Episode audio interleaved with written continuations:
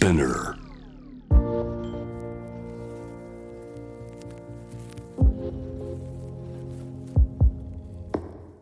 藤原信也新東京漂流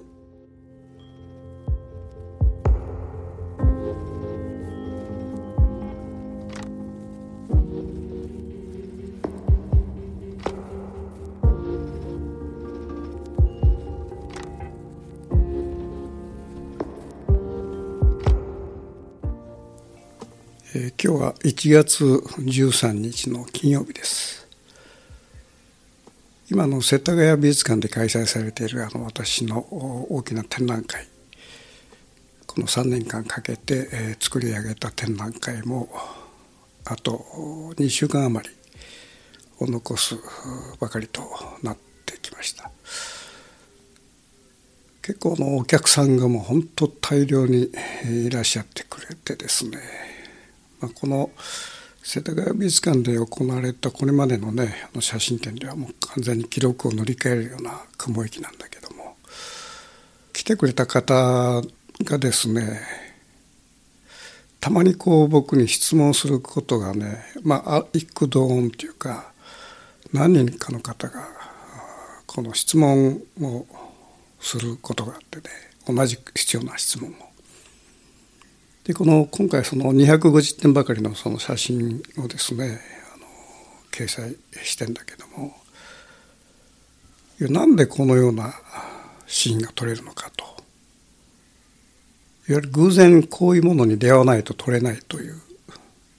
まあある意味でその写真っていうのはまあ、えーセグメントした上でその写真を見てこういうシーンがあるんだというような器具っていうかなそういうものがあってその写真が成立して人のこの心に打つというようなことだと思うんだけどもその250点全てがそうじゃないけどもかなりの点数ね、えーこれなんでこういうシーンに出会うんだろうと。そういうことをその質問してくる方がね何人かいらっしゃったのね。藤原さんなんでこういうシーンに出会うのかと。これはねあのこれまでもよく聞かれた質問で、えーその都度まあ、まあ、偶然だよみたいなあまあお茶を濁してきたんだけど今回ね確かにこの自分で客観的にこの展覧会を見ながらねあの確かにこれなんでこういうシーンに出会ったんだろうなっていうその写真あの要するにシーンがね結構多いんですよね。で初めてそこでね僕はあのこの偶然とか奇遇っていうまあよくあの「引き」という言葉を使うことがあるんだけども出会うそういう何かにこうマッチングするシンクロするというねそういうそのことがなぜ起きるのかとそれを今回ね改めてね自分の中で一体何なんだろうなというふうに考えたことがあったのね。でそこでちょっとねあのあこうこういうことではないのかなというふうに思ったのがねことが一つあってこの写真展の中にはあの掲載してないあの写真っていうのが随分あるんだけどもその中にね僕は本当の初期の初期に撮ったあの、えーインドの象狩りの写真っていうのがあるんだよね。でこれはあの何十十何年に一度行われたあインド南インドのでの象を狩る要するにあの野生の象をねあの追い込んでこの、えー捕獲してそのそれを刺激に使うためのその象狩りという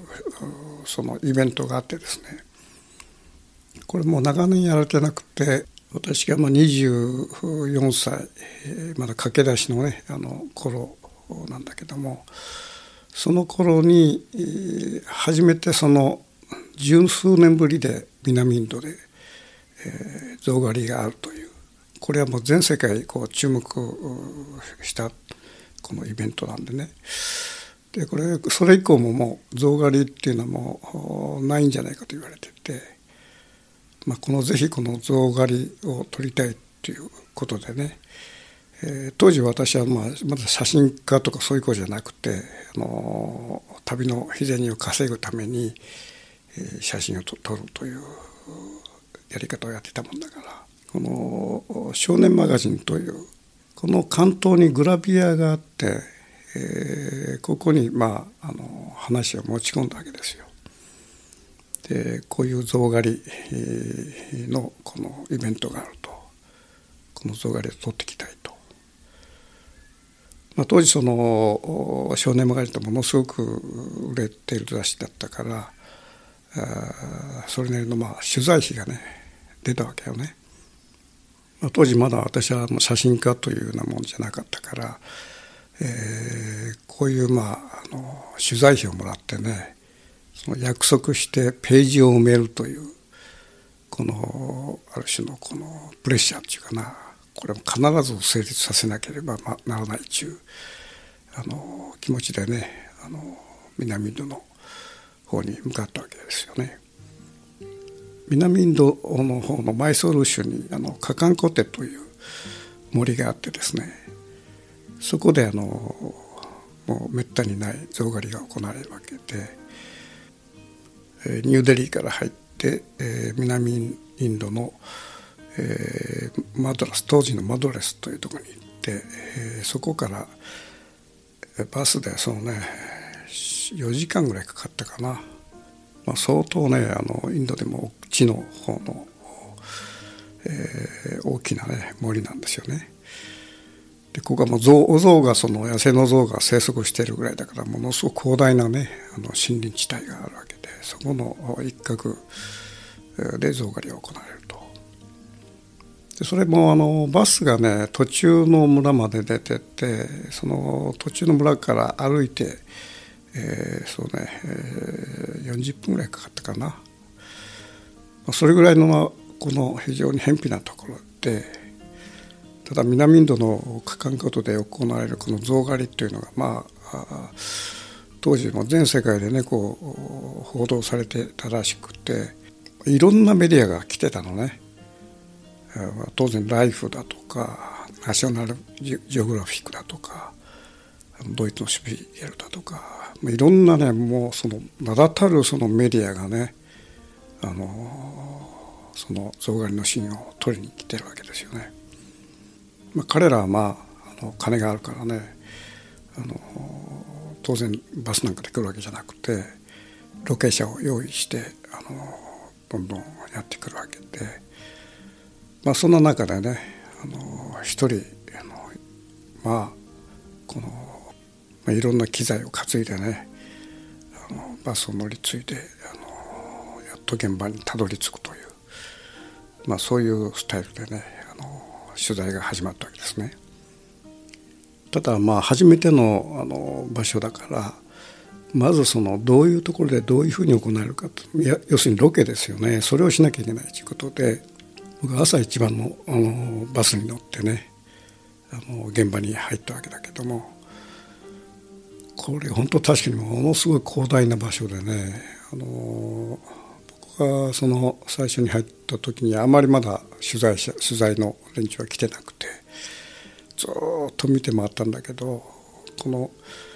えー、森の中にそうね、えー、対岸まで広いとこでは、えー、340メートルぐらいあるその川がね蛇行してずっと通ってるわけですね。その川沿いに、えー、直径、えー、30センチか40センチぐらいの大きなね、えー、木が柵のようにずっと打ち込まれててそれが延々と続いてるわけね両岸の方に。でこれはあの何かというとこの像をねあのまあ広大なあの森の中から追い出すていくというわけでこの、えー、1,000人ぐらいのセコがいてね。でそれがそのおっとこの遠くの方からこのセコがどんどんどんどん追い込んで大きな音を立てながら追い込んでその、えー、川に追い込んでですねあの野生の象をその川沿いにどんどんどんどんその、えー、象を誘導していくというそのために、えー、川の両岸に、えー、大きなこの巨大な柵がね延々とずっとつながってるわけですよ。僕はちょっと早足でね歩いただけでもおそらく1時間ぐらいかかったからねおそらくこれ、えー、4キロ以上あるその柵の道なんだよね。それでこのところどころには、まあ、このポイントとしてあの観覧席ができてる要するにここは非常にこのビューポイントだというところには観覧席ができててでその観覧席はねもうすでにその予約でいっぱいで、えー、要するにあのそれなりの、まあ、お金持ちの人だとか特にその外国のメディアですよね。そういう人たちはすでにも選挙してこのいるわけで。私はまあ結局そのビューポイントから外れたとこから写真撮らなきゃいけないっていうことで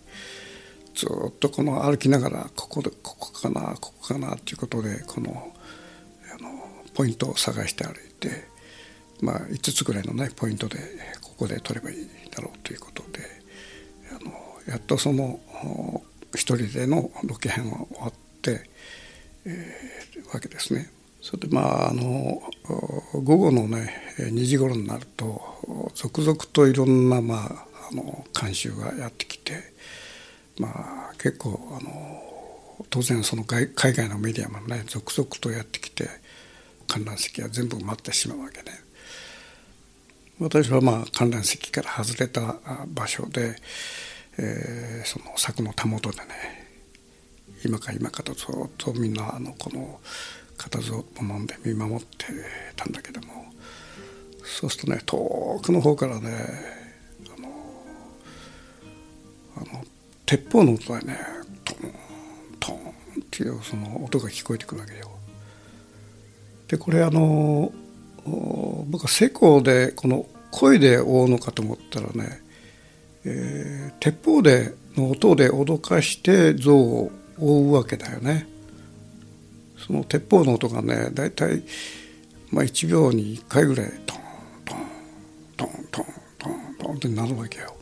でその音がどんどんどんどん近づいてくるとそうするとね、まあ、しばらくすると遠くの方にあの像が見えてきた「お来た!」っていうことで、えー、いろんなメディアがシャッターを押し始めるわけね。で私もシャッターを押すとただやっぱりあのどうしてもね観覧席とその私のいる場所っていうのはこの見え方が違うもんだから非常に悪い条件の中で写真を撮ってたんだけどもでこれがねあの象っていうのは結構速くてねあのおそらく時速20キロぐらいで走ってくんじゃないかな川の中を。それで瞬く間にねどんどんどんどんこう近づいていくのが分かるわけよ。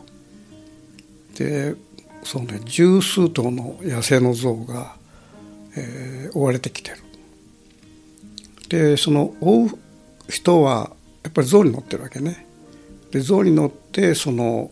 鉄砲を持ってドーンドーンって脅かしながらあの野生の象を追っていくわけよね。で象がまあ川沿いにどんどんどんどんこう追われてやってくると、まあ、それがまあ象狩りの一つのシーンでで僕はねこの象の速さっていうのは見誤っててものすごくまあ思ったより速いスピードで来るもんだから、こことこことここのポイントで取りたいという決めてた場所に行くのにねもう全力で走らなければいけない。もう大きなまあすごい重い荷物を持ってね機材を持ってもうとにかくあの象が近づいてきたとそれでその川沿いの道をねもうとにかくあの息が切れてもさらに走らなきゃいけないっていうこれはねあの、まあ、いろんなあの取材があったけどもこのこの取材ほどきついものはなかったよねこれ息が切れてここでもう心臓が破裂するんじゃないかっていうぐらいのねもうとにかくもう走り回って走り回ってそれであるポイントに行ってバシャッと押してまた象がやってくるもんだからもう本当もう全力で走ってね取っていく。でこれあの例えば他の大きなメディアっていうのはねポイントポイントにそれぞれカメラマン配置してるわけねだからそのその象のスピードに乗って走っていくとかそういうことをする必要ないわけでで一人だけねあのもう全力でその川沿いの道を一生懸命ものすごい一生懸命走っているというそういう体でその取材をしてたわけですよね。それでこの「ライフ」だとかねナショナルジオグラフィックだとかそういう名だたるメディアとは違って絶対いい写真を撮ってやるっていうなんかすごい気概を持っててねそれで絶対こういうシーンは撮れないだろうということであのその柵をですねあるあるポイントで少しこの柵の幅が広いところがあったもんだからそこからね川に降りて撮ってやろう。でその川の道の道からその川まであのそうね10メートルぐらいの高さがあってねあの斜面なのよね。でそこから、えー、向こうからトントンとこう象がやってくる音を聞きながらねその柵をくぐって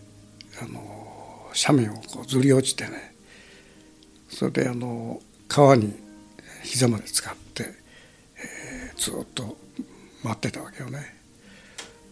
こんなことをするのはこれあの普通違反なわけでただこれをまあ水面近くからその遠くから象のを来るシーンをこう正面からとと撮ると絶対いい写真が撮れるということでそういうことでその川の中に降りてね待ってたんだよね。そうすると遠くの方からこう像が見えてきてそれで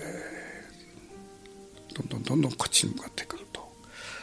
そうするとこのまあ後ろの方でドーンドーンドーンドーンとこう鉄砲の音がするわけよね。でこれ僕はてっきりね空砲だと思ってたんだよね。そうじゃなくてねこれねあの像が見えてきて後ろの方から撃つ弾がねドーンとあの音がするとね近くのその水面にね弾のしぶきがポーンと上がるんだよね。でこれびっくりしちゃってこれまずいと思ったんだけど、まあ、これはまあとにかくその芯を取って逃げようということでそうするとねその水しぶきがもう近くでバーンと上がるんだよね。でそれはまあとにかく取取ってねもう方法の手で、えー、あの斜面を駆け上げ上がってその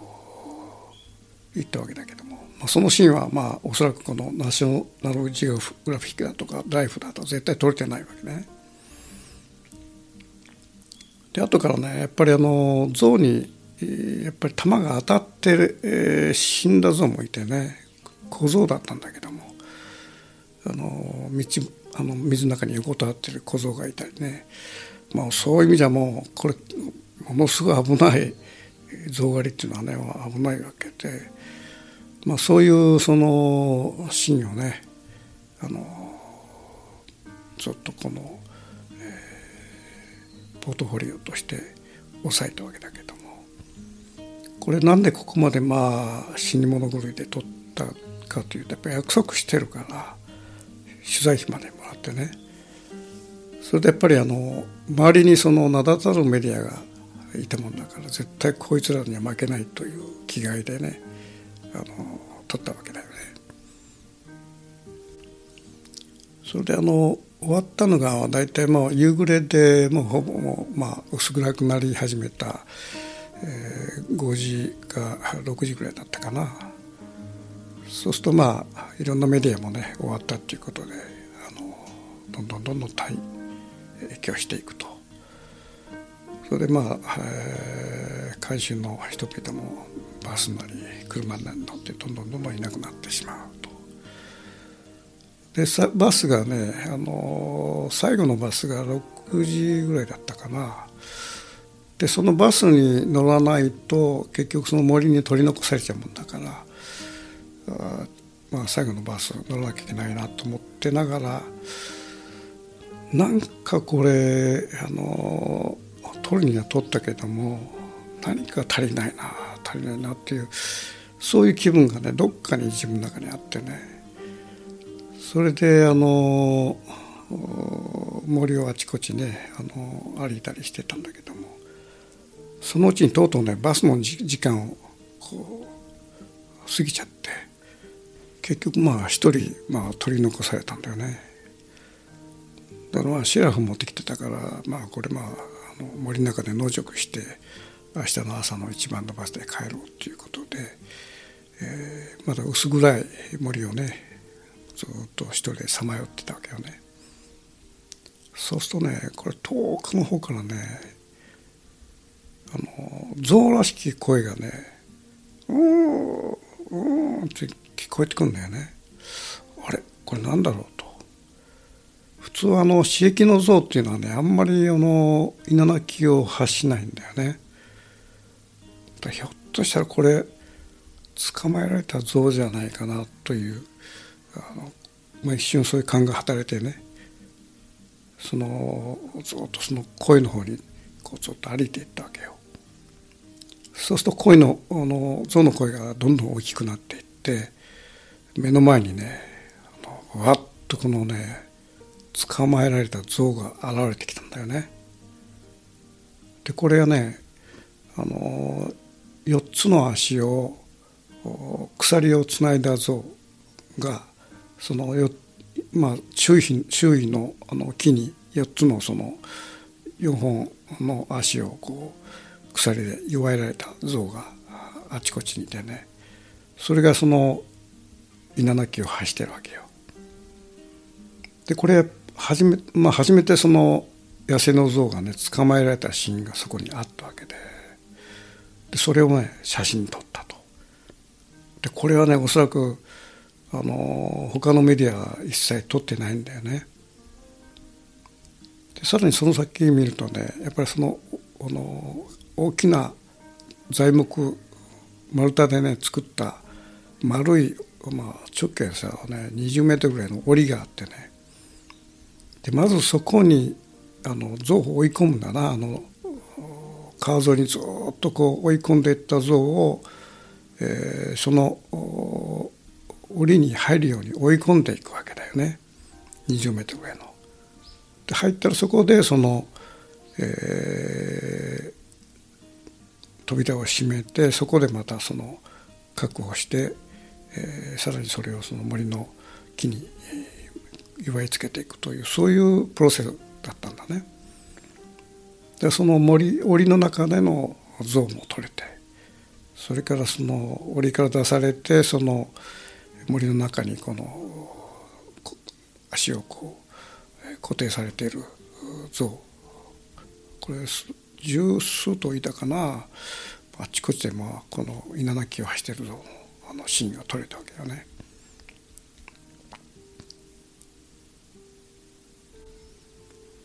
まあそういう意味ではこのその時のその十数年に一度のね象狩りのシーンでえー、他のメディアが撮ってないあのシーンがね単に一人のその駆け出しのね写真家が撮ったわけなんだよな。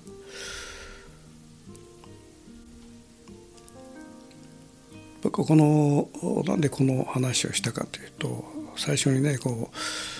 今回の美術あの写真展見られた方がなんでこういう写真が、まあ、に出会うのかと。こういう死に出会うのかという、まあ、問いかけがまあ随分あったということで。このそれはたまたま偶然にねそういう死に出会った奇遇とか偶然とかそういうことではないんじゃないかと。でそういうふうになことを思いながらねふっとそのあの象狩りのねあの時に僕は本当の初期の初期にこの撮ったその撮影の姿勢っていうかなそれを思い出したわけよね。でこの最後の最後に撮ったその誰も撮れてないそのシーンっていうのはね結局そのなんかこう食い足りないとそれで最後のバスもねまあ乗らないで森に一人残って何かこの足りないなという意識でこう森をさまよってたという、まあ、結局そのそこなんだよね。いわゆるあのある一定のこのところにバリアっていうものがあってそのバリアを越えたところに何か現れてくるという。これはなんかあのあらゆるそのシーンに共通した部分があってね。ふとこのいろんな写真のねシーンを思い浮かべるとやっぱり必ずねそういうものがあるんだよね。どっかに壁というものがあってそれを乗り越えた時に、えー、現れてくるシーンっていうかそれは努力とかそういうものではなくてなんかこの自分のその気持ちがねそこで収まらない何かこう食い足りない食い足りないっていうあのそういうこう気持ちなんだよね。でそれがおのずと壁を破っててその先に何かがパッと見えてくるというこれはその象狩りのシーンだけじゃなくてよく考えるとねまああらゆるシーンにねそういうその壁を乗り越えてる部分があるわけだよね。それはあの努力ということではないと思うんだよね。いわばまあ生命力っていうのかな例えばあの人間がセックスすると。そこで膨大なその量の精子が放出されてその一つだけが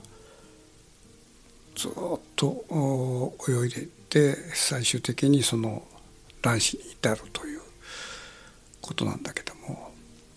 まあ、その精子っていうのはある意味で生命力によってあるこのバリアを超えて、えー、卵子になるわけで、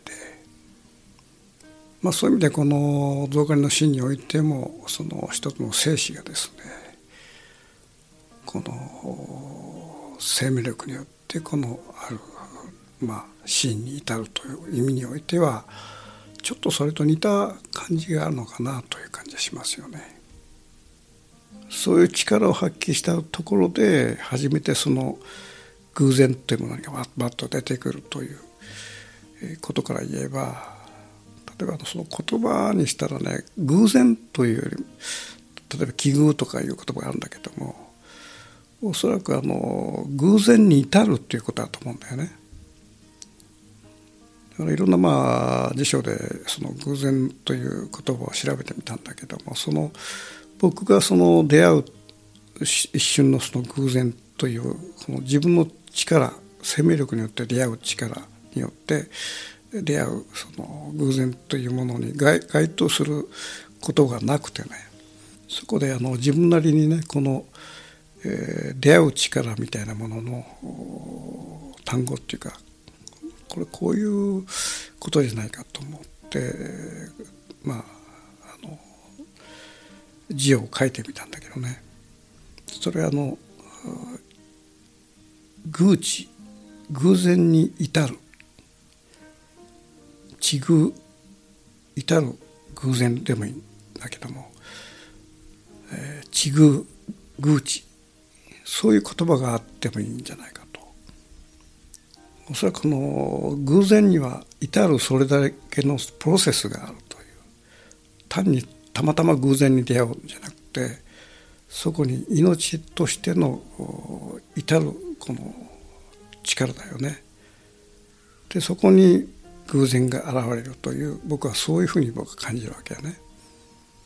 でこれはまあたまたまその初期のその象狩りのシーンで本当の初期の初期にそういう偶知というものに遭遇しているわけでまあその観点でねそれまたずっとこう撮ったいろんな250点の写真の中の